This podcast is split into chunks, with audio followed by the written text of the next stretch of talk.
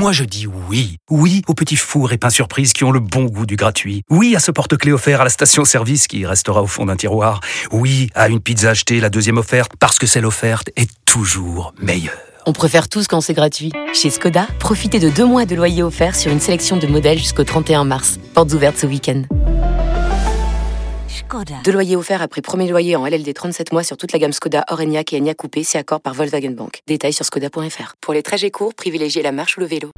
Vous écoutez RMC, RMC Sport Show. Nicolas Paolorsi. Il est 18h59 minutes sur RMC. Salut à tous, c'est le RMC Sport Show jusqu'à 20h, une heure pour retracer les meilleurs moments de sport du week-end et vous allez voir qu'il y en a eu. Il y a eu du basket, notamment de la moto. Pour nous accompagner ce soir, la voix de handball sur RMC et pas que. Olivier Giraud, salut Olive. Salut Nicolas, salut à tous. Tu sais ce qu'on faisait il y a un an, Olive? Est-ce que tu te souviens? Un an à la même date? À la même date. Euh. Non, pas trop. Finale des Jeux Olympiques pour nos deux équipes de France. On Ah, était dans le c'est- week-end c'est- des finales. J'allais te demander c'était laquelle des finales? Parce qu'on en a Alors, je crois que c'était les garçons. Je crois que c'était les garçons euh, et que les filles ont joué le 8 août, il me semble. Je crois bien. Mais Ouais, en dimanche, tout cas, dimanche, ouais, c'est les garçons. on Euh, était dans un week-end où euh, voilà deux médailles d'or, crac Ouais. dans la Il y a- besace. il y avait pas le volet aussi? Il y avait le volet en même temps, ouais, avec Ouais. la finale des garçons. C'est Mais nous on est comme ça. Nous, quand on prend l'antenne avec Olivier, c'est deux médailles d'or. Non, Sport Co, on était pas mal l'année Ouais. dernière à cette époque-là. On était bien. Olivier, on va revenir sur le premier match de préparation de l'équipe de France de basket contre les Pays-Bas avant l'Euro en Allemagne. Victoire 89-65 de nos Bleus, 1 plus 24 contre des Pays-Bas peu référencés. C'était à Rouen, ça vient de se terminer. On va essayer d'avoir des réactions en direct euh, des Bleus Euh, et on sera avec euh, avec Fred Weiss pour revenir sur sur cette victoire de l'équipe de France et premier match de, de prépa de, de nos Bleus. On va également revenir sur le Grand Prix MotoGP. Difficile pour nos deux Français. Johan Zarco partait en pole position. Quartararo, Fabio jouait gros pour sa pour sa reprise. Vous verrez que ça s'est pas très bien passé. Euh, on sera en ligne avec le, manager de, de Johan Zarco, Romain Guillot, euh, qui va nous euh, parler un peu de la course de, de Johan qui attend toujours son premier succès en MotoGP. Et Olivier, je te pose la question, mais si je te dis 135 km de course à pied, euh, 57 km de natation et 290 km de vélo, Euh, Je te réponds pourquoi ça te tente Eh ben tu sais quoi, on va poser la question pourquoi à. Thomas Austré qui a terminé l'enduroman qui relie Londres à Paris. Il sera notre invité en fin d'émission. Le RMC Sport Show, c'est parti.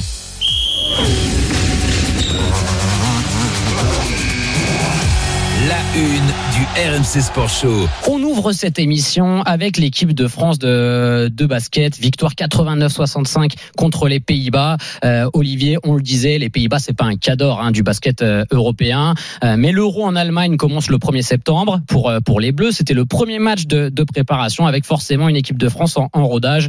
Pour en parler, on accueille Fred Weiss qui est avec nous. Salut Fred. Salut, salut. On, Salut a- Fred. on attend bien sûr hein, quelques réactions de, de nos Français. Le match vient de, de se terminer. On espère en, avoir dans ce RMC Sport Show.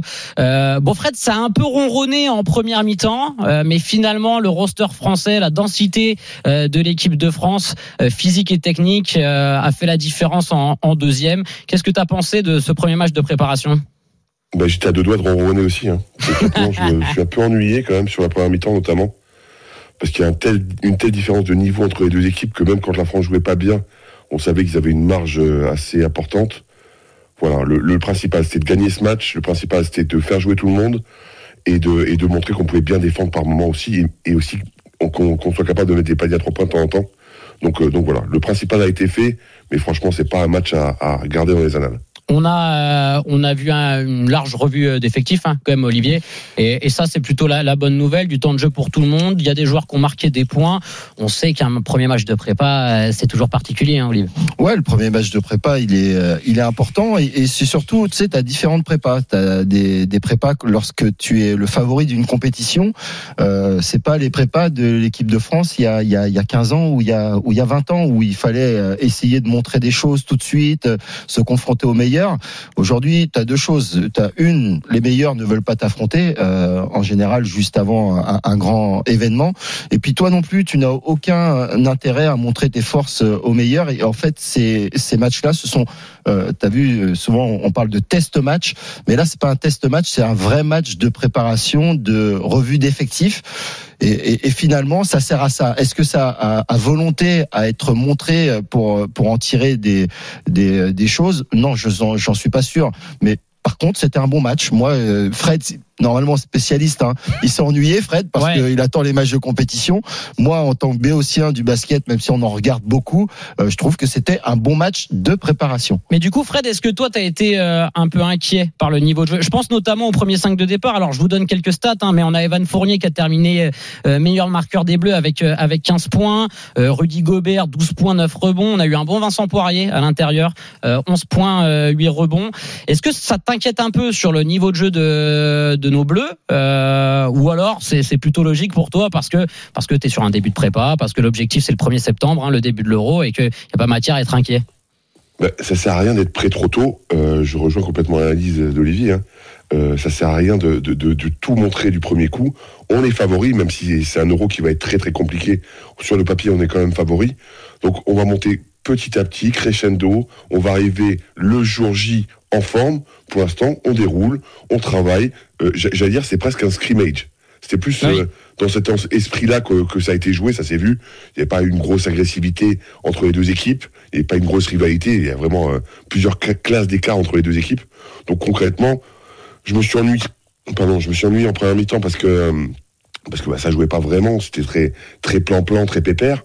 Mais, mais c'est vrai que sur, sur la deuxième mi-temps, on a, on a vu des choses. Encore une fois, c'est pas ce qu'on va voir, c'est pas l'équipe de France qu'on verra, parce qu'encore une fois, Evan Fournier n'a pas joué énormément finalement. Euh, Rudy Gobert a, beaucoup 17 alterné minutes. aussi. Ouais. Mais dans, dans, dans l'esprit, euh, voilà, on est content quand même de ce premier match euh, de préparation. Oui, et puis et puis il y a des joueurs qui doivent marquer des points aussi, euh, Olive, parce que euh, je rappelle quand même à nos auditeurs que on est privé de Nicolas Batum et de Nando Docolo, qu'on fait des choix personnels de pas participer à cette compétition. On est à deux ans des Jeux Olympiques et ils voulaient avoir un été euh, calme. C'est vrai qu'entre les saisons NBA, les saisons d'Euroleague, le calendrier est très chargé. Euh, du coup, bah il y a des possibilités pour des jeunes de, de marquer des points, et c'est sur ces matchs de prépa que que ça se joue, hein.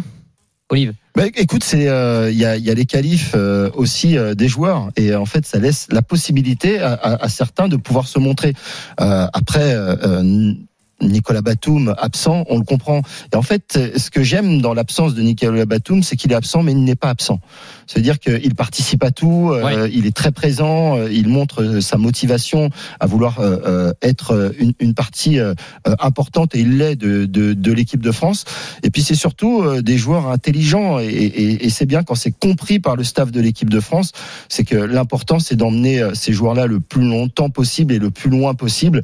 Et au vu des saisons NBA, son changement de club, eh ben on peut comprendre sur ce coup-là euh, l'absence euh, la- l'absence de Nicolas Batum et que euh, bah, les places seront chères. Tu sais que dans toute équipe de sport collectif, les places sont chères, mais elles sont pas chères pour tout le monde.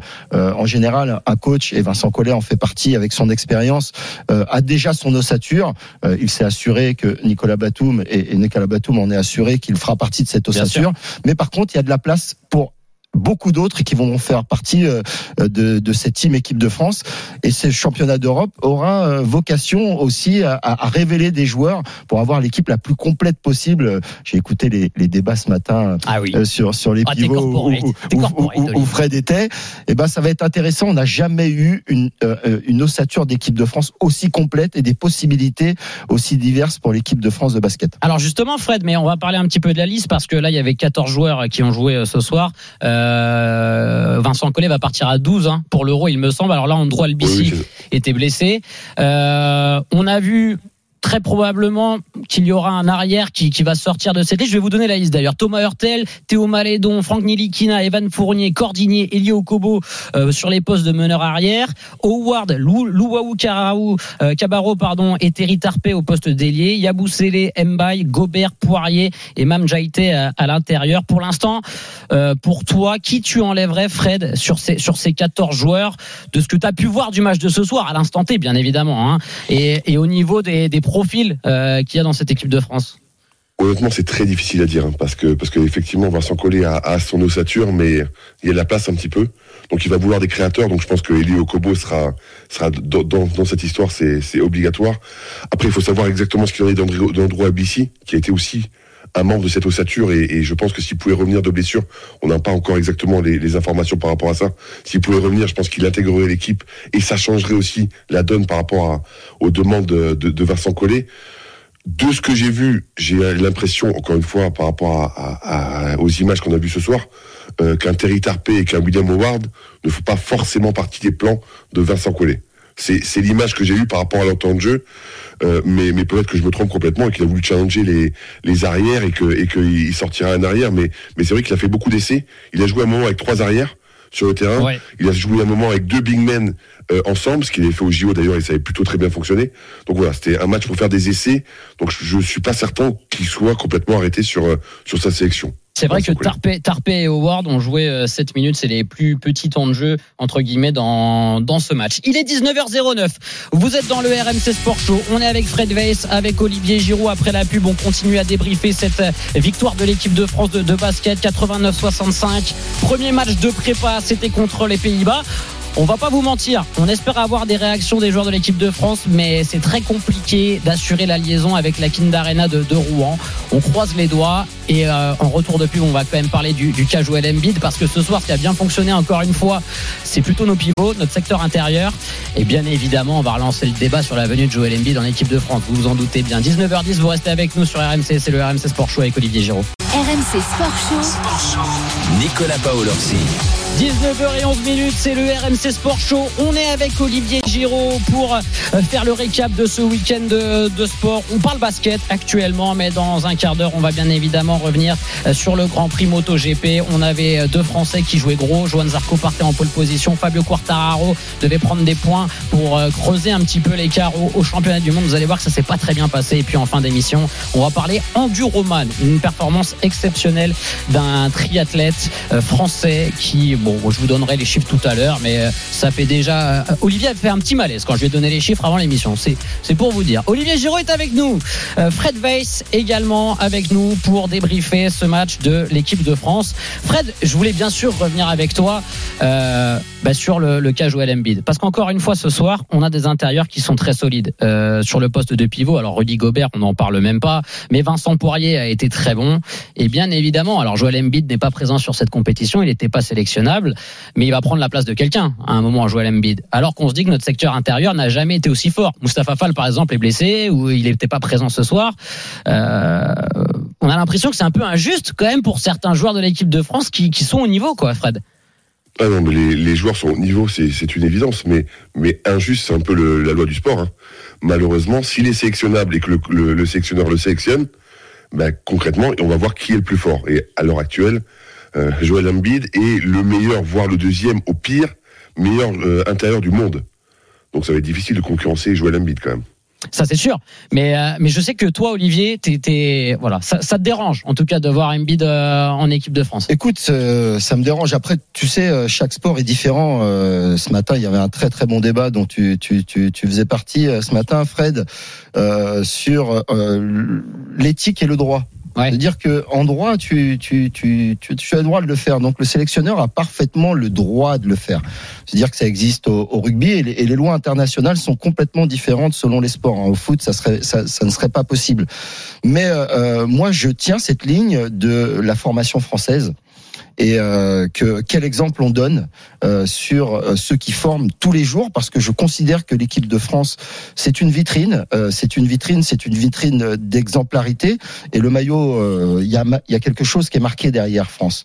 Et en fait euh, cette partie France pour moi c'est une des choses les plus importantes. Je dis très souvent que l'équipe de France ce n'est pas un club. Ce qu'on peut faire dans un club où on est salarié l'équipe de France on n'y est pas salarié. On représente la France euh, et que euh, il y a des choses qu'on peut faire. On a protégé le secteur français pendant très longtemps dans beaucoup de sports, où euh, euh, avec la- l'arrêt Bosman, pour pouvoir protéger la formation française, euh, on n'a pas dit qu'il fallait un quota de joueurs qui jouent en France. On a dit que c'était euh, la formation française. C'est-à-dire que tu peux être étranger et faire partie de la Mmh. formation Bah, un peu française. ce qui se fait en rugby avec les gifs, par exemple. Et les gifs, et ça existe aussi au handball, ça n'existe pas au basket. Et, et en fait, qu'est-ce qu'on montre? À quoi sert une équipe nationale? Est-ce que oui, euh, la victoire, elle est importante, mais euh, euh, moi, j'ai beaucoup perdu, tu sais, euh, euh, j'ai beaucoup perdu, mais On t'a repré- gagné aussi quand même. Ouais, après, mais on, on représentait l'équipe nationale. Est-ce que euh, aujourd'hui on, on- on prend l'immédiateté? On se dit pas qu'une équipe peut progresser, que des joueurs pro- peuvent progresser à, à l'intérieur de l'équipe nationale, et on fait comme les Polonais au, au volet. On prend un Cubain meilleur joueur du monde, on le met dans notre sélection, et puis l'important c'est de, gagner. Et ça, c'est l'éthique. Après, c'est ma position. Oui. C'est ma position, elle est discutable, c'est pour ça que ça fait débat.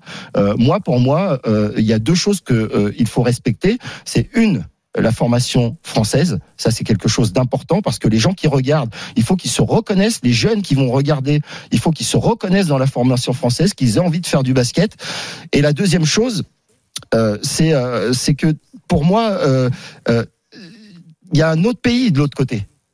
Le Il y a- Cameroun. Il y a le Cameroun de l'autre côté. pour Ça veut dire que euh, à un moment, euh, quelle image on renvoie aussi? Est-ce que euh, on peut prendre piller d'une certaine manière? Parce qu'après, il y a l'accord du joueur, donc il a envie de venir jouer en équipe de France. Mais quelle représentation ça donne de la France par rapport à un pays comme le Cameroun, du développement euh, du, du, du, du basket à l'international? Et donc, voilà, ça c'est ma position. Ouais. Elle peut être critiquable, mais en tout cas, moi, je suis pour cette préservation euh, euh, de l'identité euh, à, à la française. Et tu sais, on a eu plein d'exemples dans le handball français. C'est-à-dire que Nicolas Karabatic, euh, son, son, son père, qui était un très très très très grand mec, Mm. qui est venu, Branco. qui est Branco, qui est venu en, dans, dans l'est de la France, et que Nico, elle était formée à la formation française. Mm. Luca, pareil. Et ça veut dire qu'il n'y a même pas de discussion. Avant lui, il y avait André Golic, son père, très très grand entraîneur euh, euh, dans, dans le championnat de, Fran- de, de- de France, et que euh, euh, euh, André, comme ses frères, euh, on, on a grandi avec eux. Ça veut dire que nous, on les regarde pas, ce sont des Français pour nous, parce qu'en Mhm. fait, on a toujours vécu avec lui. Là, le avec eux. Embiid, il est vraiment différent. T'as raison. Le KNB, pour moi, il est différent. Euh, en tout cas, on va bien évidemment continuer à parler de ce qu'a joué Embiid, Fred, parce qu'en plus, ce qui a un grain un peu euh, avec le calendrier, le nouveau calendrier au, au basket, c'est que tu as des joueurs comme Vincent Poirier. À qui, on pense bien évidemment, qui joue désormais en Europe, qui va batailler, ferrailler pour essayer de qualifier l'équipe de France pour les compétitions, euh, pour la Coupe du Monde, euh, pour les Euros qui vont venir, et qui va potentiellement, voir Mustapha Fall, mais se faire écarter de la sélection au dernier moment. Donc ça, c'est pour des joueurs comme ça, qui sont quand même des joueurs majeurs au niveau mondial européen, euh, c'est sûr que ça peut être difficile à vivre. Hein. Oui, c'est difficile à vivre. Alors, euh, le cas de Vincent Poirier, euh, c'est un cas particulier, et et même Moustapha Fall, parce que comme ils jouent l'Euroleague, ils sont pas certains non plus de pouvoir qualifier la France Oui, pendant peuvent- les, bloqués, fenêtres t'as raison. de, de- de- de- pendant l'année. Mais, euh, mais j'entends tout, tout à fait ce que tu viens de dire. Juste pour rebondir sur, ce qu'a dit Olivier, euh, alors lui, on a les JFL, nous aussi. Hein. C'est- C'est-à-dire qu'on joue pas comme Français quand on joue dans le championnat de France, Mhm. on joue comme joueur formé localement. Mhm. Donc, euh, Parce qu'on ça n'a pas peut le être droit d'appeler ça autrement. Voilà. Ouais, ça. ou alors nous, on, on avait envie de l'appeler autrement, tu sais, on est, on est des gens un peu compliqués. mais, euh, mais, mais moi, je, je te rejoins complètement. Mais, mais c'est vrai que quand tu parles du Cameroun, alors là, par contre, je me décharge complètement. Parce que c'est c'est le joueur, Joel Embiid, qui a demandé la nationalité française. Oui, c'est pour ça. Donc, à partir de là, la, la fédération euh, euh, n'a n'a rien fait pour. Euh, rien fait pour l'empêcher non plus, hein, évidemment. T'as raison. non, mais voilà, ce je pense que Fred, ce que, veut dire, ce que personnelle. veut dire Olivier, c'est que bien sûr, la démarche, elle vient du joueur. Et derrière, t'as la Non, mais c'est une démarche personnelle. Voilà. Donc, donc, donc euh, on n'a pas à être jugé par, un- par un autre pays. C'est Si un joueur a envie de, de, de changer de nationalité, si, même si c'est pas pour faire du sport, Il en a le droit. le droit tout à fait. Non, mais il en a tout Donc, à fait le euh, droit. Mais ce que veut dire Olivier, je pense que c'est que derrière, la fédération française peut dire, bah non, nous, on, on ne veut pas de ça parce qu'on veut préserver notre formation française, parce qu'en plus, au niveau de l'image qui est renvoyée vis-à-vis des, de, en l'occurrence là, du, du Cameroun, c'est un peu dérangeant. La fédération française aurait pu prendre ce, ce parti-là. Et pour le coup, ils Non l'ont mais pas fait. c'est- sur ce, quoi je, je, je voulais rebondir. Euh, par rapport à- au Cameroun, moi encore une fois, ça c'est pas mon problème en fait. Bien sûr. Le joueur a voulu changer de nationalité et la fédération, elle a, clair. elle a rien à y faire. Si le, le joueur a le droit de décider ce qu'il veut faire, il l'a fait. Après, euh, je, je pense que Olivier a écouté le débat ce matin. Moi, je suis tiraillé parce que d'un côté, évidemment, que tout ce qu'il dit sur la formation, c'est quelque chose qui qui m'impacte et qui pour moi a une vraie valeur de symbolique, de dire, ok, tu vas te former, tu vas être un joueur fort français mais on va prendre quelqu'un d'autre qui vient d'un autre pays au départ et qui va être naturalisé. Mm. Pour, pour moi, c'est très choquant.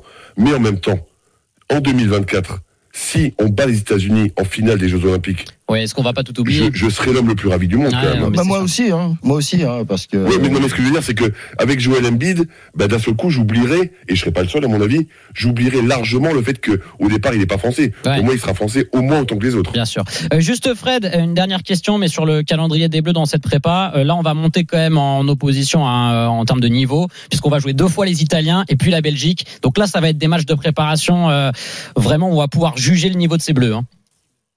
Oui, mais, mais euh, encore une fois, euh, moi, je, je- je déteste les équipes championnes de- du monde de- des matchs amicaux. Les matchs amicaux, ça sert à préparer les- la vraie échéance, à préparer les choses, à mettre des systèmes en place, à voir un petit peu la hiérarchie de- dans le groupe, même si elle est quasiment établie, mais l'affiner un petit peu. Donc oui, l'opposition sera plus forte, c'est une évidence, mais encore une fois, je ne jugerai pas les Bleus avant le premier match de compétition. Merci beaucoup, Par, Fred. hein. Vas-y, attends, par contre, on va regarder un truc, Fred. Ça veut dire que euh, euh, pendant ces préparations, moi, ce que j'aime regarder, c'est au fur et à mesure de la préparation, tu vas savoir qui vont être les patrons. Ouais. Et euh, Oui, c'est pour ça que je parle- et- d'hiérarchie, je suis d'accord avec toi. Ça, ça va être sympa à regarder ça. Ça, c'est vrai qu'il va y avoir Oui, oui. une nouvelle hiérarchie. Bah, déjà, Evan Fournier est le nouveau capitaine hein, pour cette compétition. Donc, lui, c'est un des leaders de cette équipe. Mais derrière, on attend, on attend que certains, euh, certains joueurs, on va pas dire prennent le pouvoir, mais en tout cas, euh, ça Se révèle. Voilà, se Bah, révèle. se montre, se montre encore Ouais. plus que ce qu'ils ont pu faire jusque-là. Merci beaucoup, Fred, d'avoir été Fred. avec Merci nous. beaucoup. Et bonne soirée, Fred Weiss, qu'on retrouve sur l'antenne de, de RMC. Il est 19h et 21 minutes. Vous êtes sur RMC. C'est le RMC Sport Show avec Olivier Giraud. Dans quelques minutes, Olive, on va avoir un invité. Romain Guillot, c'est le manager de Johan Zarco qui partait en pole position à Silverstone. Ça s'est pas bien passé pour Johan, qui a euh, une nouvelle fois échoué alors qu'il visait la victoire. Il a toujours pas gagné de Grand Prix, Johan Zarco. On va en parler avec son, son manager, bien évidemment. C'est le RMC Sport Show. Vous restez avec nous sur RMC. À tout de suite. RMC Sport Show. Nicolas Paolorsi. Le RMC Sport Show jusqu'à 20h, l'émission qui retrace les meilleurs moments de sport. Il est 19h24, on est avec Olivier Giraud, priorité au direct, on devait- faire de la moto, mais on a un invité basket, Olive, qui est avec nous depuis la, la Kind Arena. Alors, euh, est-ce qu'on est en liaison avec un joueur de l'équipe de France? Ça arrive, ça arrive, ça arrive, Olive, parce que c'est vrai qu'on rappelle quand même la victoire de nos Bleus 89-65, on en parlait, on attendait euh, les premières réactions pour ce premier match de préparation. Je vous rappelle que l'Euro aura lieu à partir du 1er septembre euh, en Allemagne. On est en ligne avec un, en ligne avec un joueur. Je vous avoue que je ne sais pas du tout avec qui on est en ligne. Donc euh, voilà, c'est ça le direct. C'est ça la, beau. C'est ça la magie de direct. RMC. On est avec Anthony Reich qui est avec nous en zone mix. Salut Anthony, reporter RMC Sport. Salut Est-ce que tu es avec un joueur Anthony? Il arrive, même GT arrive là justement, ils sont en train de sortir du, du vestiaire et il nous fait la, la sympathie de s'arrêter au micro d'RMC dans, dans quelques secondes. Il faut patienter un petit peu après cette première victoire euh, dans un match de préparation euh, de l'Euro pour l'équipe de France de basket, les vice-champions olympiques, qui était un peu euh, mécontent quand Ouais, même. de j'allais te demander un petit euh, peu défensive. l'ambiance à la fin de ce match. euh, Ouais. Parce que c'est vrai qu'on les a sentis, et c'est ce qu'on disait avec Fred Weiss avec Olivier au début de cette émission, on les a sentis un peu ronronner en première mi-temps notamment. Ouais, c'est ça exactement. Euh, ils ont ronronné. Ils voulaient surtout imprimer leur jeu après une semaine de travail ensemble, euh, avec notamment quelques jeunes hein, qui sont dans, dans ce groupe-là, qui n'étaient pas forcément Jeux Olympiques. Et euh, ils, à l'image de Rudy Gobert, Vincent Collet ou même euh, Evan Fournier, le capitaine, en, en conférence de presse à l'instant, euh, c'était un peu la même, euh, le même sentiment, c'est-à-dire qu'ils n'étaient pas contents de leur prestation défensive. Beaucoup trop de pertes de balles, le transfert justement du, du ballon en, en reprise, en récupération n'était pas aussi satisfaisant. Euh, Il y, a, il y a pas mal de choses à, à parfaire, même si Après, c'est un premier match regarde- de prépa, hein, c'est Voilà, pas c'est- ce que nous a dit Vincent Collet. Exactement, c'est ce que nous a dit le sélectionneur Vincent Collet il y a, il y a une, une ou deux minutes. Euh, euh, c'est un premier match de préparation. On n'a qu'une seule semaine de travail. On savait qu'on allait arriver dans, dans ces niveaux-là, mais on voulait quand même imprimer notre, ident- notre identité tout de suite. Après, il n'y a pas d'alarmisme. On était comme ça aux Jeux Olympiques quand on est arrivé euh, à, à Tokyo euh, l'année dernière. Le premier match n'était pas bon, et puis après on a réussi à mettre en route. Donc euh, euh, pas d'alarmisme, mais ils veulent, ils sont perfectionnistes, ces vice-champions olympiques. Ils veulent tout de suite euh, mettre le curseur très haut, et c'est et c'est positif pour la suite. Bien sûr. Est-ce que tu vois les 2m08 de, de Mam Jaïté? Parce qu'on devrait le voir de loin quand même arriver à ton micro. Pas, pas- pas encore, il arrive là. Il, il était en train de sortir du vestiaire. Je pense que dans, allez, dans une minute maximum, il est là. Euh, on- on- J'attends à la, à la sortie du couloir, donc euh, je te fais signe dès qu'il est avec moi. Pas de souci. Parce que c'est vrai que bon. Mam Jaïté 2m08 Olive. Ouais, Euh, je vois c'est 2m08 Voilà. justement. On, on a quand même Moustapha Fall qui fait 2m18. Je- Donc ça- c'est un petit joueur, hein, Jaïté, limite. hein. Ah bah ouais, mais je peux, Ouais, je peux t'assurer qu'on on a une expression à partir de 2 mètres, chaque centimètre tu les vois. Surtout quand tu fais 1m83. Ouais. Alors moi je fais 1m75, donc c'est encore pire. C'est encore pire. Moi je les vois même pas tellement ils sont hauts. Ouais Anthony. Allô, c'est Mme Jarité. Ah salut, salut Mam Jaïté est avec nous, le pivot de l'équipe de France qui est en direct dans le RMC Sport Show. Mam, on est avec Olivier Giraud. euh, avec Olivier Giraud. Euh, on voulait revenir avec toi bien sûr sur cette victoire des Bleus 89-65. Euh, notre reporter sur place Anthony Reich nous disait que alors oui il y a la victoire, mais qu'il y avait quand même euh, pas de la pas du mécontentement, mais que vous étiez pas forcément satisfait de, de votre de votre match au niveau défensif notamment. Bah, C'est sûr que nous, notre, notre, objectif, c'est clairement le, la médaille d'or pour l'euro. Donc euh, on a des ambitions euh, euh, très très fortes. Donc on, voilà, c'est un premier match contre une équipe, on va dire, enfin, sur, laquelle on, s'attendait à être, à être plus constant, être plus prêt. Et je pense qu'on cherche à à, bah voilà, à performer du, mieux possible et on n'a pas été constant, euh, notamment défensivement, c'est notre identité. Euh, donc c'est, on va beaucoup travailler sur ça et ne pas se focaliser sur le, résultat immédiat, mais sur, euh, sur le fait qu'on puisse se donner les moyens de pouvoir atteindre notre, notre objectif final. Mohamedou, on, se demandait tout à l'heure avec Olivier et avec Fred Vest qui était avec nous comment ça se passait dans cette équipe de France parce que Nicolas Batum n'est pas là, Nando De Colo n'est pas là. Il va falloir qu'il y ait des joueurs qui, qui se révèlent un peu au niveau du, du leadership. Est-ce que tu peux nous parler un peu de l'ambiance dans cette équipe de France, de cet effectif qui est aussi en train de se rôder, même si vous vous connaissez, mais il faut construire quelque chose au niveau collectif bah, Déjà, je pense que le travail sur la culture équipe de France a, a été fait depuis plusieurs années. Donc, euh, ce qui est bien, c'est que génération après génération, euh, c'est quelque chose qui, qui, reste. Euh, il y, a, y, a, une volonté forte de maintenir cette, cette culture de la gagne, cette, cette culture de voilà d'aller chercher bah, de meilleurs résultats au fur et à mesure des années. Je pense que ça, ce, ce travail-là paye. à, à ceux qui sont là maintenant, bah, de pouvoir être répondre présent, euh, de saisir leur opportunité et euh, quelque part bah, de pouvoir montrer leur, euh, leur niveau. Après en équipe de France, ce qui est, ce qui est, le, ce qui est difficile, c'est de pouvoir performer, de pouvoir faire ce qu'on est capable de faire dans un contexte particulier. Ah oui, et je pense que tout le monde est au courant et tout le monde joue le jeu. Et, le, et, ce, qui est très positif dans ça, c'est que l'entente est, est, est, superbe au, au, niveau du groupe, tout en étant très compétitif et très pro au quotidien. Ouais, très compétitif même euh, et, et, et, très pro. C'est toute la difficulté dans, dans une équipe exigeante qui, euh, qui, qui va chercher le titre. Hein. Et personne ne, s'en cache et, et, surtout pas vous. Mais euh, ces matchs de préparation, comme on dit, sont pour une équipe qui veut aller chercher aller chercher la plus médaille. C'est dur à l'intérieur parce qu'il faut aussi faire sa place aussi parce qu'il y a très peu de temps pour pouvoir se préparer et que finalement la compétition, elle est aussi même si on est en équipe, elle est aussi entre vous. Il faut arriver à montrer des choses. Est-ce que c'est pas compliqué ça dans cette préparation euh, de se faire sa place aussi? Bah, je dirais que euh, tout le monde a été sélectionné parce que euh, parce que individuellement, toutes les personnes sélectionnées sont des personnes qui ont, qui ont intéressé l'équipe, en tout cas le staff, par rapport à leur saison, par rapport à leur performance et leur niveau de jeu. Maintenant, c'est, il faut toujours garder à l'esprit qu'il y a le collectif avant tout il y, a un, projet, il y a une direction. Et euh, c'est à chacun de, chercher, à, de, comprendre comment est-ce qu'il va réussir à, performer, à être euh, le joueur qu'il est dans la saison, tout en s'inscrivant dans le projet et dans le but euh, et dans le collectif mis en place par Vincent Collet et par cette culture équipe de France. Et tout le monde est au courant de ça, c'est pas facile, c'est un défi. Euh, et c'est la beauté du, du, sport et d'une équipe. je pense que c'est quelque chose qui nous tire tous vers le haut.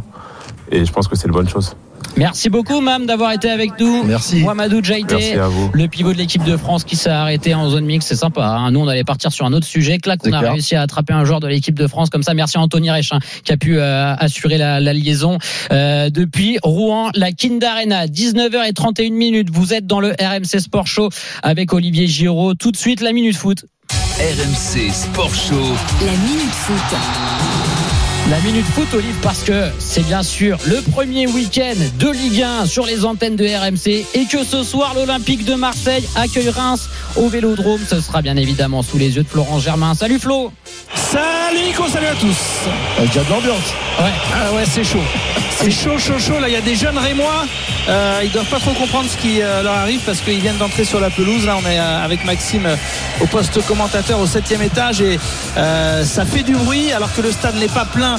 loin de là parce qu'on l'a constaté tout à l'heure, Maxime, il y a du monde sur le parvis. Il y a une grosse ambiance à l'intérieur et autour du stade. Beaucoup de monde à l'extérieur, à l'intérieur. Bonsoir à tous. Des pétards qui, qui résonnent sur le parvis du Vélodrome depuis déjà facile 17h, 17h30 où les, les fans de l'OM ont commencé à se rassembler à faire monter l'ambiance. On a hâte que cette euh, saison de, Ligue 1 démarre. Euh, les gars, Flo, Bah, on a envie de dire que Tudor, Igor Tudor, l'entraîneur de l'Olympique de Marseille, c'est assez paradoxal, Olivier, mais il est déjà sous pression. Il est déjà sous pression parce qu'il s'est passé tellement de choses dans cette préparation, des petites embrouilles avec des joueurs, un schéma de jeu, un projet de jeu complètement différent de, de Sampaoli, qu'il joue déjà gros ce soir.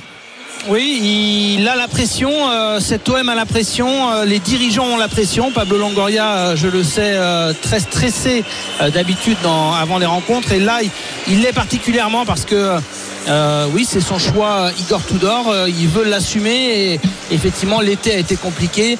Euh, certains des, des supporters, ok, mais surtout aux joueurs, n'ont pas tous compris le, départ de Rolre Sampaoli, les, les, les vraies raisons. Certains le regrettent. Alors pas tout le monde, hein, parce que c'était pas non plus l'unanimité derrière l'Argentin dans le vestiaire, mais voilà, les méthodes de Igor Tudor ont parfois fait grincer des dents. Il y a eu quelques euh, mini clash, on va le dire ainsi, euh, en verbaux en tout cas, avec des joueurs comme Gerson, euh, Gendouzi, Under. Et puis il y a des choix euh, que lui va vouloir assumer, notamment un. On attend quand même la compo d'équipe euh, officielle pour le vérifier, mais la tendance c'est que Payet est sur le banc des remplaçants avec un trio Ça, offensif un Under, choix. Milik, Gerson. Voilà, Payet c'est quand même le, le capitaine. D'après les infos qu'on a, il n'y a pas de pépin physique. Il était là à la descente du bus hein, avec les écouteurs. Euh, bon, le regard un petit peu noir. Euh, voilà, on va attendre une confirmation euh, officielle euh, parce que effectivement ça a été un petit peu surprenant. Surtout que voilà, il était là en conférence de presse vendredi. On Bah avait ouais. quand même le sentiment qu'il y avait une volonté de, de compter sur les tauliers. Est-ce que c'est un choix tactique? Mais si c'est un choix tactique, il fera beaucoup parler parce que ça voudrait dire tout simplement que notamment à domicile, quand, on- quand on veut aller mettre la pression, bah, peut-être que le, le jeu de paillettes parfois euh, euh, ne correspond pas à 100% à tout d'or. Donc voilà, c'est un choix qui devrait faire parler s'il est confirmé tout à l'heure. Ouais, et s'il est confirmé, euh, on sent que c'est un, un- un sacré bras de fer qui va commencer euh, avec euh, la confirmation de, de la confiance du président et que bah, il veut montrer que c'est lui le patron et en mettant Payet sur, sur le banc dès le, dès le premier match. Eh ben, euh, il va pas falloir qu'il se loupe le coach Tudor parce que euh, je pense que euh, le match raté de Rennes Oui. c'est un c'est un bon exemple et que par contre dans ce stade Vélodrome demain euh, si ça se passe pas bien euh, ça pourrait faire énormément énormément parler et ça pourrait avoir du remous dans le vestiaire. C'est clair que ça peut être très très chaud. Euh, D'ailleurs, j'en profite pour vous dire que dès demain, retour de Roten sans flamme. Bien évidemment, reviendra sur ce match et ce choix très fort hein, de Igor Tudor de se priver de paillettes au niveau du, coup d'envoi. Rapidement, Flo, mais une info RMC et ça, c'est un gros plus pour l'Olympique de Marseille. Un, un grand nom est attendu à l'OM la semaine prochaine. hein.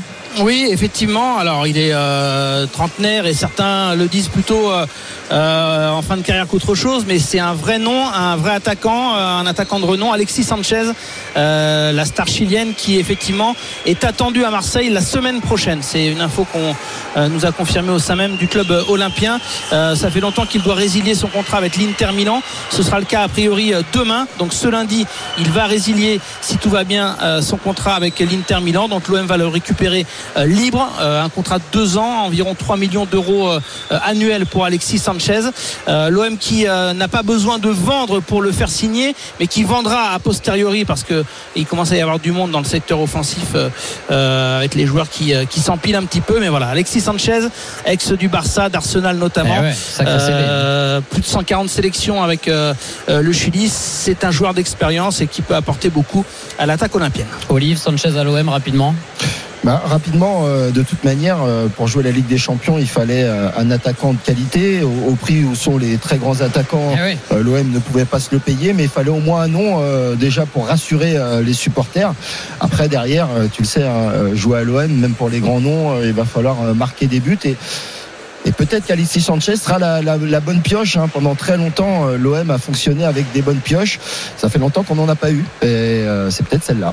Merci beaucoup Flo Germain, Maxime Tillette. Euh, à partir de À tout de 20h, suite. hein, l'after live avec Gilbert Bribois. On reviendra bien évidemment sur cet OM Marseille, dernier match de cette première journée de Ligue 1. Il est 19h37 minutes. On est dans le RMC Sport Show avec Olivier Giraud. On va parler moto, Olivier, et je te propose de nous replonger dans les meilleurs moments de ce Grand Prix moto avec Arnaud Souk. C'est parti, on rappelle donc euh, Johan Zarco qui est en euh, pole position, euh, 20 euh, tours euh, de circuit à courir et c'est bien parti pour l'instant pour Johan Zarco puisqu'il a réussi à garder euh, sa première place à l'issue donc euh, de ce euh, premier virage. C'est Johan Zarco qui est parti au tapis.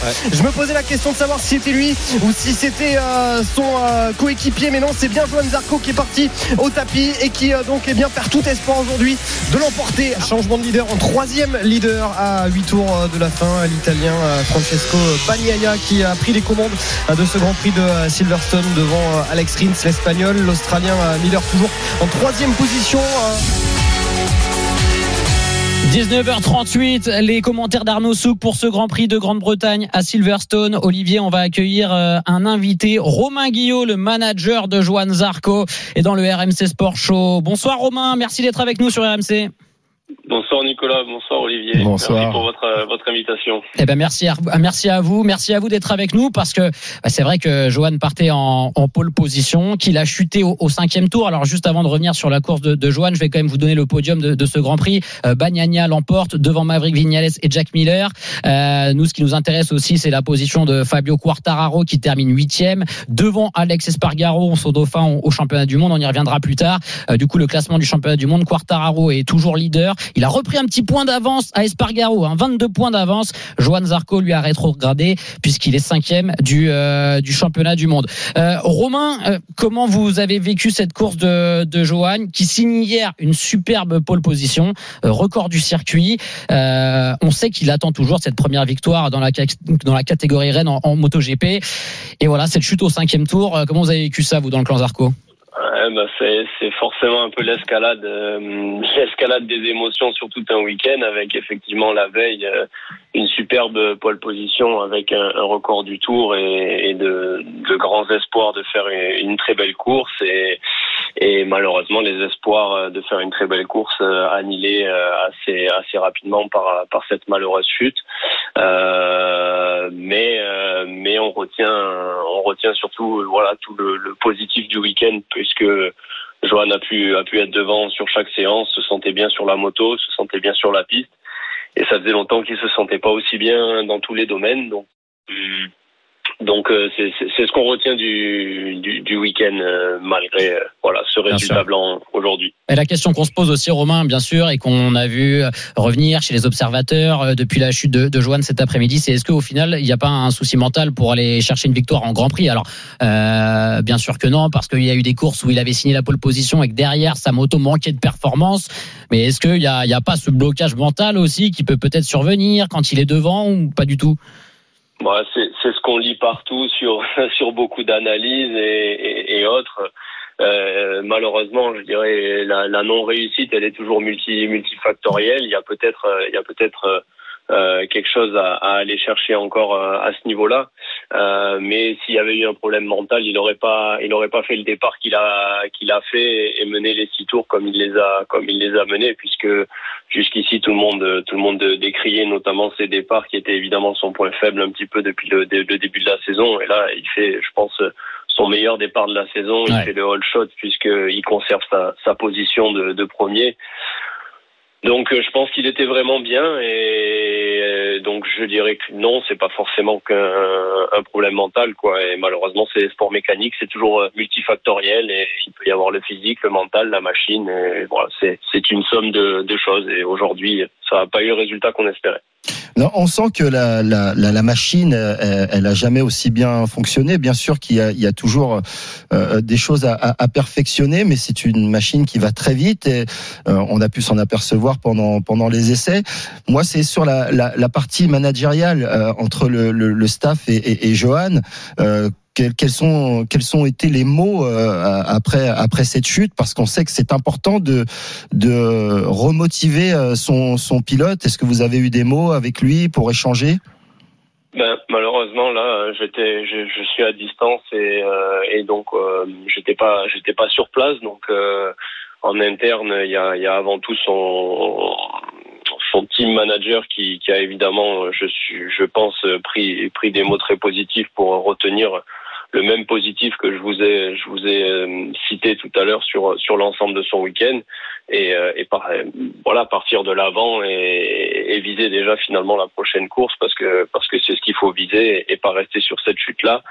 On n'a pas pu encore échanger, euh, Johan et moi, ni, ni l'ensemble de, de, son entourage. Donc, on n'a pas vraiment pu avoir euh, un discours à, à ce niveau-là, mais évidemment, euh, encore une fois, on va on va retenir euh, vraiment le positif de ce week-end parce que c'était le, le week-end le plus solide de Johan depuis le début de la saison dans une saison qui démarre quand même plutôt bien pour lui euh, depuis le début. Donc, ah oui. euh, si, si, on estime que c'est en plus son week-end le plus solide, malheureusement non concrétisé, on, on, va on va rester quand même sur cette dynamique de, solidité du week-end. Romain Guillot, le manager de Johan Zarco, est avec nous dans le RMC Sport Show. Une question d'Olivier. Ouais, en, tant que manager, moi, je, alors je suis, moi, je suis, je suis devenu un, un fan de de de, de MotoGP. C'est vrai que, que t'es calé, hein, pendant la pub là. Non, mais je, je, je, suis devenu fan. J'analyse tout, euh, les stats. J'étais euh, très fan de Formule 1. Mais il y a un truc qui se passe avec nos deux Français, qui ont deux personnalités totalement différentes. Et, et, et je vais pas vous cacher, moi, je suis fan. Est-ce que vous ressentez euh, ce, cet engouement qu'il y a autour des pilotes français. Pendant longtemps, on en a cherché. Bien sûr, euh, euh, Quartararo a été champion du monde, mais on sent vraiment un, engouement autour des deux pilotes. Moi, ce que je voulais savoir, c'est ce que vous, vous ressentez euh, ce, cet attrait qu'il y a aujourd'hui pour la MotoGP, mais surtout pour nos pilotes.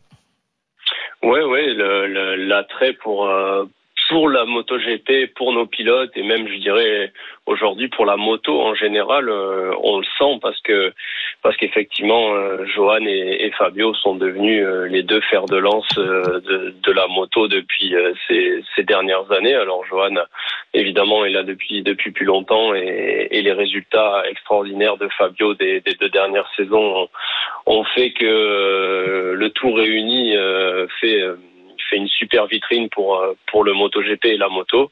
Et effectivement, on, ressent euh, on ressent cette, cet engouement nous euh, un peu dans, dans notre quotidien, même si euh, c'est pas encore l'engouement euh, du football, du rugby ou, ou des autres sports, mais mais il y a un vrai engouement autour de la moto notamment euh, fait par la, la, diffusion de Canal qui qui, qui amène des, des images et, et, et de l'inside qui, qui permet de donner accès à des choses que, que les gens peuvent pas avoir accès. Et plus les résultats de nos Français fait que fait que oui on sent cet engouement. Rapidement Romain euh, Johan est cinquième là au championnat du monde. L'objectif c'est quoi? On sait que c'est un pilote très très régulier. Bon là aujourd'hui il est tombé mais d'habitude c'est la constance qui fait qui fait sa, sa force hein, depuis qu'il est en, en moto GP l'idée c'est quoi? Est-ce qu'il y a vraiment l'objectif de cette première victoire d'ici la fin de saison? Ou c'est plutôt de faire du, du Johan, j'ai envie de dire, de se euh, montrer à nouveau constant et de grappiller les places pour essayer de revenir sur le podium du championnat, de venir euh, titiller Quartararo? Dans ce que dans ce que vous avez dit, il y a de toute façon un peu des deux. Hein. Si si on veut vraiment passer un cap et aller de l'avant, il faut quand même se donner l'objectif d'essayer d'aller la chercher cette victoire, même si euh, si on fait une fixette là-dessus, euh, elle nous échappera toujours.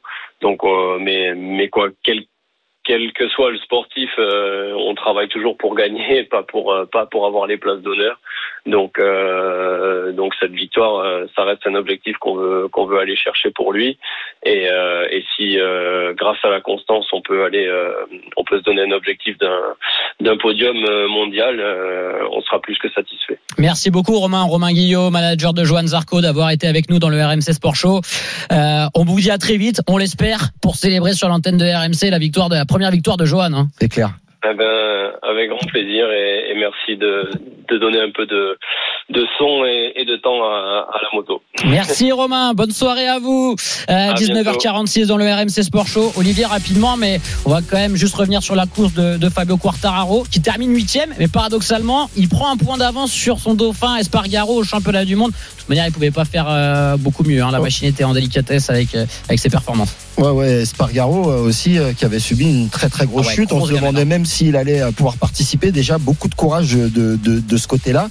Et puis euh, derrière, euh, Quartararo euh, avait une pénalité qu'il a, qu'il a pris. Peut-être tactiquement, il aurait dû la prendre au premier tour. Il avait trois tours Ouais. pour prendre cette pénalité. Enfin, un long lap. Ouais, un long lap et, et, et que finalement il s'est retrouvé après dans le trafic avec une moto moins puissante euh, que les motos d'usine euh, en face, les concurrents. Donc euh, finalement il a limité la casse aujourd'hui. Il n'avait pas les moyens de pouvoir aller, euh, de, pouvoir les combattre. 19h47, le RMC Sport Show avec Olivier Giraud dans quelques minutes. On sera avec Thomas Austré, un triathlète de l'extrême. Je vois déjà Olivier euh, qui frôle le malaise vagal quand on va parler des, des chiffres et des performances de Thomas Austré. Vous restez avec nous sur RMC tout de suite. RMC Sport Show. Nicolas Paolorsi. Les dix dernières minutes du RMC Sport Show avec Olivier Giraud dans 10 minutes, l'after live avec Gilbert Bribois et bien sûr l'avant-match de Marseille-Reims, dernière rencontre de cette première journée de Ligue 1. J'en profite d'ailleurs pour vous dire que dès demain, retour de Roten sans flamme sur RMC. Alors Jérôme Roten, il est en vacances jusqu'au euh, 22 août, il profite, il bronze. Par contre, il y aura Lionel Charbonnier, il y aura Mathieu Bonnemer pour revenir sur tous les matchs du week-end et il y a plein de choses à, à débriefer. Euh, Olivier, on va accueillir l'invité du jour. C'est le moment, je sais, ça te fait peur rien que d'en parler. L'invité du RMC Sport Show. Thomas Austré est avec nous, c'est un triathlète de l'extrême. Salut Thomas Bonjour. Merci d'être avec nous sur RMC. On est avec Olivier Giraud. Alors Thomas, tu viens de terminer l'enduroman. Je vais rappeler les chiffres Olivier. T'es prêt Déjà, il y a enduro dedans. Déjà, il y a enduro. Euh, 135 km de course à pied. Ok. Tu pars de Londres déjà et tu vas jusqu'à Paris. Ok. Ça c'est important. 135 km de, de course à pied, 57 km de natation dans la Manche et 290 km euh, de vélo de Calais à Paris. Euh, Il y a plus de 150 participants qui ont essayé de terminer cet enduroman. Thomas est seulement le 50e à, à le finir. Je donne 7 ans. 65h14, c'est ça Thomas? Ouais, exactement. Donc tu as couru en 19h32, euh, tu as nagé en 15h31 minutes et tu as fait 11h46 de vélo. C'est ça. Mais est-ce que tu dors à un moment? Moi, c'est la première question qui me vient à l'esprit. Alors pour la petite histoire, euh, c'était ma deuxième tentative. Et le sommeil a été, euh, lors de la première tentative, une des raisons de mon échec. Parce que si je l'ai fait deux fois, hein, il y a faut être fou pour pouvoir le faire deux fois si on a déjà réussi. C'est vrai. Donc, euh, Même pour le faire une fois, Thomas, faut être fou hein, déjà de base, hein, on va pas se mentir.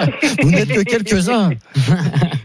et, et du coup, le sommeil est effectivement primordial pour laisser le, au- le temps, euh, enfin le, le, le temps au corps de récupérer. Donc en gros, euh, comme vous l'avez bien expliqué, c'est Londres à Paris le plus rapidement possible. On part de Marble Arch, on arrive à l'Arc de Triomphe. Donc il faut courir pour aller jusqu'à Douvres. Après, vous sautez dans la Manche, vous la traversez. Euh, et vous avez euh, Calais-Paris à vélo. C'est assez dingue. hein. L'idée, l'idée était, de- j'ai dormi euh, moi 6 heures ou 7 heures entre la fin de la course à pied et la Manche. D'accord. Et ça, c'est compris dans les 65 heures euh, en au fait, total le chrono, l'horloge démarre au moment où vous partez de Marble Arch Ok, et elle s'arrête au moment où vous touchez l'Arc de Triomphe. d'accord. Tout ce qui se passe entre temps, euh, c'est décompté. Ouais, ok. Oui, du moment que tu as fait tes 135 bornes de, de course à pied et tout ça, euh, voilà, c'est c'est décompté. Olivier, c'est. Non, mais tu te rends compte, il y a, il y a encore 30 ans, euh, quand on te disait les livres d'histoire, on te disait le mec marathon qui, qui a fait les 42 Ouais. kilomètres et qui en est mort après, euh, on disait que c'était un truc extraordinaire. Franchement, euh, ce qu'on veut savoir, c'est euh, qu'est-ce qui t'anime et, il y a une deuxième question que je voulais te poser, c'est euh, je comprends la course, jusque euh, la course, Ouais. mais euh, euh, explique-moi comment on traverse la Manche à la nage. Alors, même si je l'ai fait, euh, je ne sais pas si je suis la meilleure personne pour vous expliquer parce que euh, la seule chose que j'ai découvert euh, de la Manche, euh, la première fois, j'ai essayé de la battre en me disant, j'étais vraiment, c'est les mots que j'utilisais. Et la deuxième fois, j'y suis allé en fait en me disant, je ne fais que passer. Ouais. Parce que euh, fondamentalement, beaucoup de nageurs disent que la c'est l'Everest. Ah, bien la sûr. J'en suis parce, qu'au niveau des courants, c'est ça, c'est c'est compliqué, la température de l'eau peut-être? En fait, à, à tout niveau, tellement il y a peu de choses qui sont prédictibles, prévisibles. Ouais. On peut pas, pré- on peut en fait, on peut imaginer, on peut faire des hypothèses, mais le jour J, quand vous vous lancez dans l'eau, un, personne, même le meilleur nageur du monde. Allô Ouais, on Oui, est là, on est là, on est là, on écoute, t'écoute, on, hein. boit- Ah oui, on boit tes paroles. Euh, et en fait, le- on ne sait pas combien de temps on va mettre. On ne sait pas si le vent va se lever ou non. On ne sait pas si des cargos vont passer et vont modifier les courants. Eh ouais, clair. Et en fait, il y a tellement d'éléments. Euh, J'ai un ami qui fait de la voile, qui a regardé ça, euh, on va dire, depuis six mois. La seule chose qu'on connaît, c'est les coefficients de marée. Ouais, c'est ça, ouais. Ils peuvent te dire, bah, s'ils sont au-dessus d'un certain nombre, environ 80, euh, tu te lances, c'est sûr que tu n'y arriveras pas, parce que en fait, si euh, les marées ça change toutes les 6 heures, si tu te lances à contre-courant, tu n'avanceras pas. Ah, mais ça, c'est sûr. Moi, je veux revenir, Thomas, avec toi. Quand même, je veux revenir sur la première question d'Olivier. C'est pourquoi? Pourquoi tu fais ça, en fait? Parce que c'est un, truc de fou. dingue. Vous devez, En fait, vous devez vous faire mal, les gars. Alors, Ça doit être dur, très dur. Alors oui, c'est dur, ça c'est sûr. Hein, je peux pas, euh, on peut pas mentir. Euh, mais à l'origine, plus qu'une course, c'était l'aventure qui m'animait. Euh, parce que par le passé, j'ai vécu à Londres et j'ai commencé le skiathlon là-bas. Et j'allais m'entraîner dans ce qu'on appelle le Lido à Hyde Park. Donc, je sais pas si vous connaissez Londres, mais en gros, c'est une bien. ligne d'eau, comme s'il y avait une ligne d'eau dans la Seine de 250 mètres. D'accord. Euh, les membres ont, je sais pas, à 90% traversé la Manche. Et tous ces gens-là en parlaient avec des, des étoiles dans les yeux, mais de manière euh, impressionnante. Ouais, c'est un, peu le fait, dépassement de soi, quoi. L'aventure qui t'attendait plus que le côté sportif. Oui, et le fait de se jeter dans l'inconnu, parce que tu n'as aucune idée de si tu vas y arriver. Aujourd'hui, je suis pas un triathlète professionnel, je suis pas, je suis, je suis pas non plus, euh, enfin, aguerri euh, comme des, des pros peuvent l'être, mais je sais que je peux terminer tout type de triathlon. Celui-là, déjà qui ne respecte pas l'ordre des sports du triathlon, était plus vraiment une aventure. Et de l'autre côté, ce qui m'animait au-delà de tout ça, c'était le partage de cette aventure. Ouais, Parce sûr. que justement, c'est une course que tu organises un peu toi-même avec une logistique à couper au cordeau, parce que tu te fais accompagner bah, pendant 65 heures et on était, euh, on était cinq. Euh, et en fait, chacun a sa part de responsabilité. Et c'est en fait un rêve que tu transformes en fait en souvenir pour plein Ah, bien sûr, gens. Bien sûr. Mais non, mais c'est un, ça, c'est un vrai euh, travail d'équipe et ça doit être, ça doit être quelque chose de, de génial. Thomas, écoute, on te dit peut-être à une prochaine sur l'antenne de RMC parce que j'ai vu que le record c'était de 59 heures. Donc tu peux peut-être retenter ta chance et essayer de battre le record. Non, je crois qu'il va arrêter, Ouais, il va peut-être arrêter. Hein On va prendre un peu de on va récupérer d'abord. Bravo Thomas pour tout Et ce que tu as fait. Ouais, bien, bravo. Euh, on est admiratif. En tout cas, Olivier admiratif parce que moi, j'arrive même pas à me l'imaginer. Déjà, courir 10 bornes, moi, euh, c'est compliqué au niveau mental. Alors 135. Ah bah moi rien que de nager un kilomètre, euh, je peux te dire, tu peux mettre les courants que tu veux, ça, ça, ça se finit au bout de 400 mètres. Toi hein. dans un lac, Ah bah, c'est bah, ah c'est ouais, terminé, une c'est dans un lac, c'est compliqué. Merci beaucoup Merci, Thomas Thomas. D'avoir été avec nous, triathlète de l'extrême qui a terminé l'enduroman. Il est 19h57. Euh, Olivier, à la semaine prochaine. Salut Thomas. Salut Thomas, Olivier, à la semaine À la prochaine, semaine prochaine. pour le RMC Sport Show. Tout de suite l'after live avec Gilbert Brivois et ce match entre l'Olympique de Marseille et Reims. Nous on se retrouve la semaine prochaine. Ciao ciao.